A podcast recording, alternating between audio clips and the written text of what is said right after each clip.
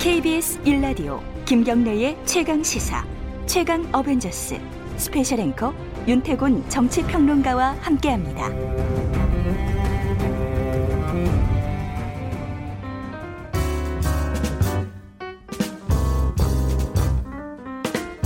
예, 김기식 식센스 김기식 전 금융감독원장 더나은 미래를 위해 오늘의 정책을 고민합니다. 예, 오늘 나오셨습니다. 안녕하십니까? 네. 예, 안녕하세요.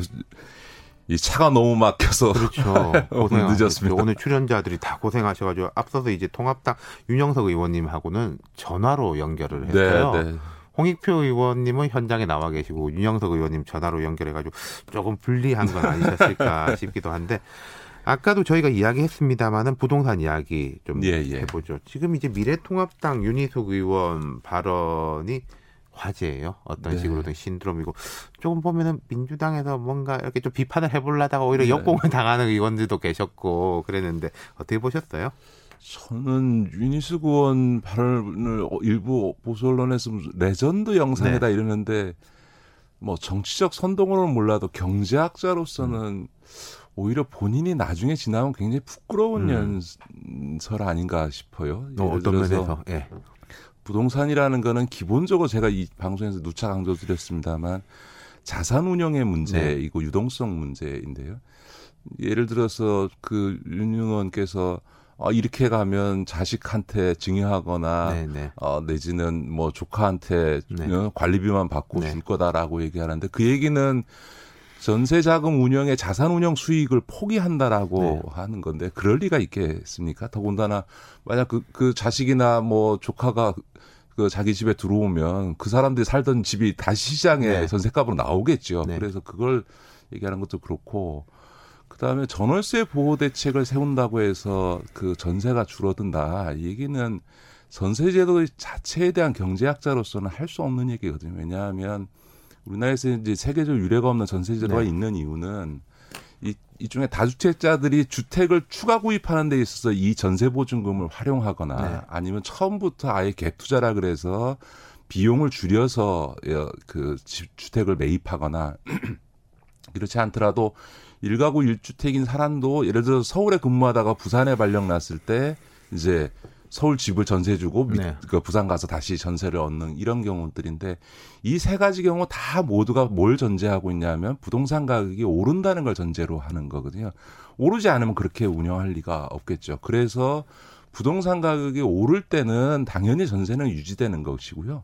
부동산 가격이 내려가거나 정체 국면에 빠지면 이제 전세가 줄어듭니다. 예를 들어서 2008년 리만 브라더스 사태가 나고 나서 이명박 박근혜 정부 기간 동안에 어 그 최경환 장관의 빚내라 집, 집사라 네네. 이러기 전까지만 해도 어, 월, 전세가 월세로 많이 전환됐습니다. 그 이유가 뭐냐면 여러 가지 이유가 있겠습니다. 그 중에 하나는 바로 집값이 정체되거나 하락하니까 리만 브라더스 사태 이후에 부동산 시장이 직격탄을 맞으면서 하니까 소위 전세 보증금을 통해서 얻을 수 있- 있는 소위 추가 주, 주택 구입의 메리트가 떨어지는 거죠. 그러니까 이제 월세로 전환하는 거. 그러니까 다시 말해서 전세 제도나 전월세 제도의 전환 문제는 이런 자산 운영 측면에서의 경제 경제적인 논리에 의해서 결정되는 것이지 무슨 전월세 보호 제도를 입법한다고 해서 뭐 줄어들고 없어진다 이런 얘기는 근데 이런 건 경제학수는 안 어떻습니까? 맞죠. 지금 말씀하신 대로 이제 서서히 좀 전세에서 월세로 많이 넘어가는 추세였잖아요. 네, 어차피 네, 네, 그, 네. 그 건 뭐 이제 여야 모두가 인정하는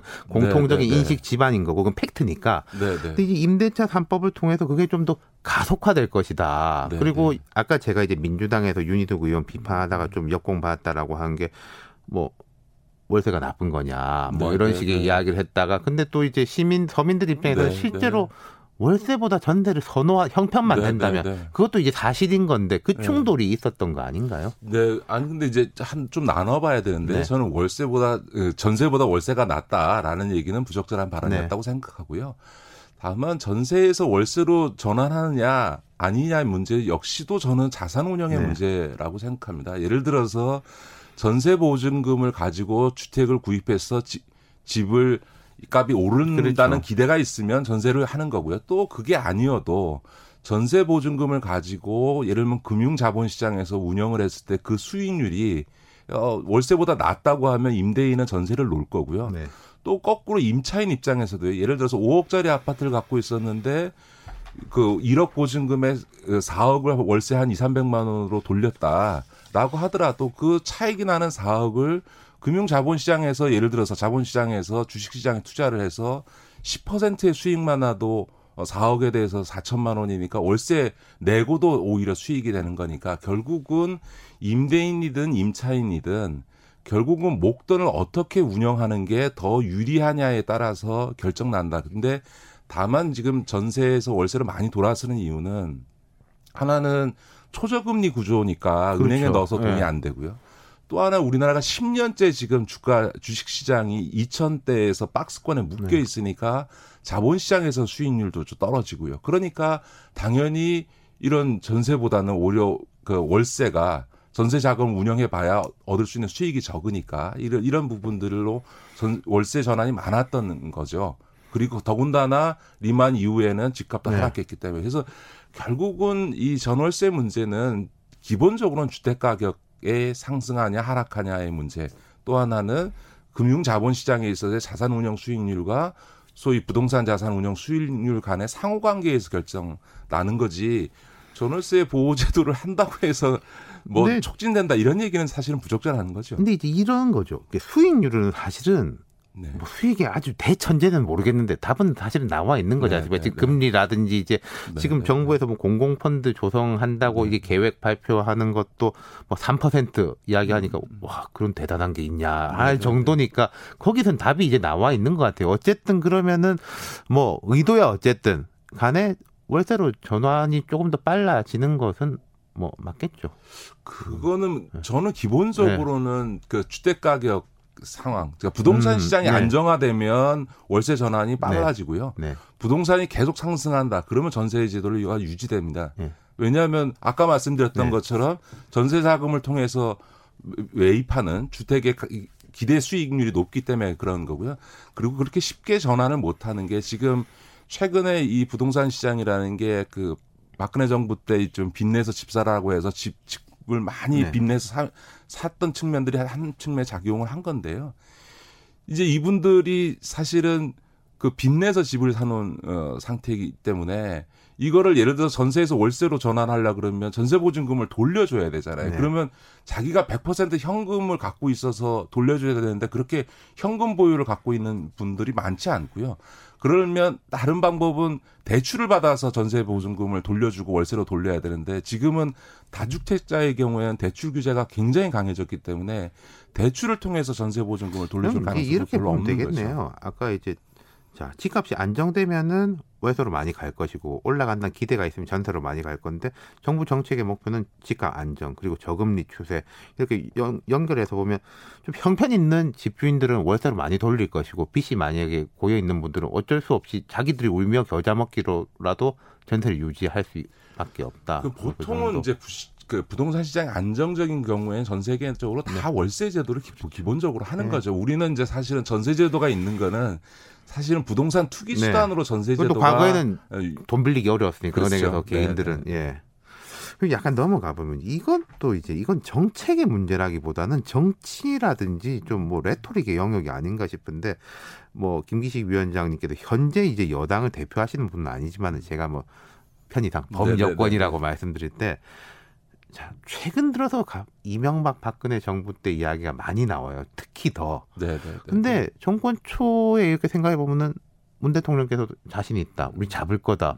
그때는 그러더니 임기가 더 오래 가가지고 말하자면 정책 운용 기간이 늘어나면서 전 정부 이야기를 더 많이 한다는 건 좀 이상한 거 아닙니까? 저는 국민의 입장에서 집권 3년이 됐는데 전 정부 이야기하는 거 부적절하죠. 네. 어, 3년 동안 뭐 했는데라는 소리가 나오는 게 전 당연하다고 생각하고요.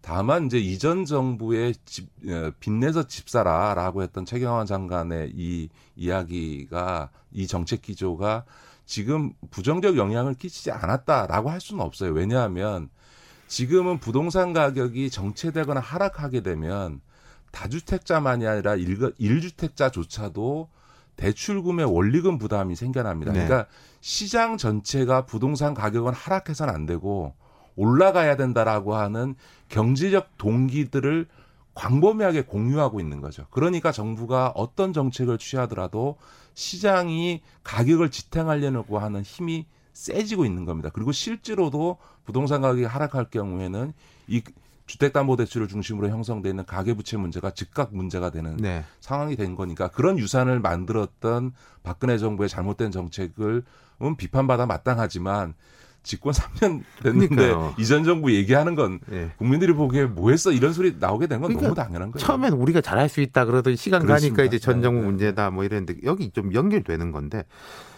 이게 문제인 것 같아요. 제가 다른 분들한테도 여쭤봤는데 그게 딱히 기대를 한 건 아니지만 답을 잘 못 하시던데 그럼 부동산 정책 목표가 뭐냐?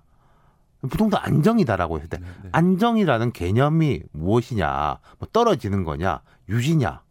뭐 물가 상승률만큼 이제 관리하는 거냐? 이게 또 서울 다르고 지방 다르고 그러지 네, 않습니까? 맞습니다. 어떤 쪽으로 그러니까 방향을 잡아야 될까요? 지금 이제 부동산 문제는 사실 수도권 특히 네. 서울 그 중에서도 강남 집값 문제죠. 지방은 지금 뭐 미분양 사태가 뭐 여전히 네. 지속되고 있고 오히려 집값이 하락하고 있는 상태니까 수도권 문제인 거고요.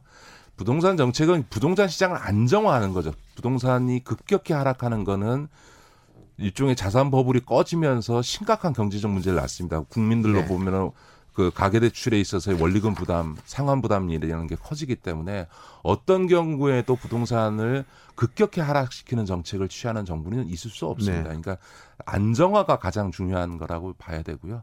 다만 이제 우리 정부가 부당, 그러니까 문재인 정부가 이 그 부동산 정책을 취하는 데 있어서는 저는 조금 모든 정책을 좀 겸손하게 접근해야 된다고 생각합니다. 예를 들어서 2017년도 처음 정부 출범할 때 소득주도 성장 정책을 네. 취할 때도요. 사실은 우리가 너무 수출지향적인 경제 구조를 갔으니까 내수 중심의 경제 구조로 전환하기 위해서 구조 개혁을 위해서 소득주도 성장을 취하지만 시간이 오래 걸릴 거고 구조조정의 아픔도 있을 겁니다. 네. 그러니까 기다 믿고 기다려 주세요. 이렇게 했어야 되는데 아 18년부터 바로 좋아질 겁니다. 이러다가 실제로 거시경제 지표가 안 좋아지고 지표들이 안 좋아지니까 무능하다, 오만하다이라는 네. 비판을 들은 거거든요. 그러니까 부동산도 마찬가지입니다. 지금 이렇게 천조가 넘는 유동자금이 있고 초저금리 상태에서 더군다나 자금 자꾸 빌려주면 그또 집값 올리고 네. 코로나로 인해서 지금 막 세 차례 유동성을 추가 네. 공급해서 사실은 어떻게 보면 손발 다 묶인 상태로 부동산을 하기 때문에 부동산을 잡기 어려운 상황에서 이 부동산 정책 취할 때는 장기적으로 이 정책 방향이 옳지만 이거는 당장 그렇습니다라고 네. 이해를 구했어야 되는데 네, 네. 잡을 수 있다, 잡겠다 이래다 보니까 예. 또 무능 프레임에 걸린 측면이 있다는 예. 거죠. 자, 겸손하게 가자. 말씀 감사합니다. 네. 김기식 더미래 연구소 정책위원장이셨습니다. 네. 8월 6일 목요일 KBS 1라디오 김경래 최강시사 여름특집 최강 어벤져스 오늘은 저 윤태곤의 진행으로 들으셨습니다. 내일 최강시사 여름특집 최강 어벤져스 진행은 KBS 김양순 기자 진행합니다. 비가 너무 길어집니다. 그래가지고 노래 한 곡 보내드립니다. 좀 무지개 뜨기를 기대하면서요. 이지의 Somewhere Over the Rainbow 들으시죠? 저는 이만 물러가겠습니다.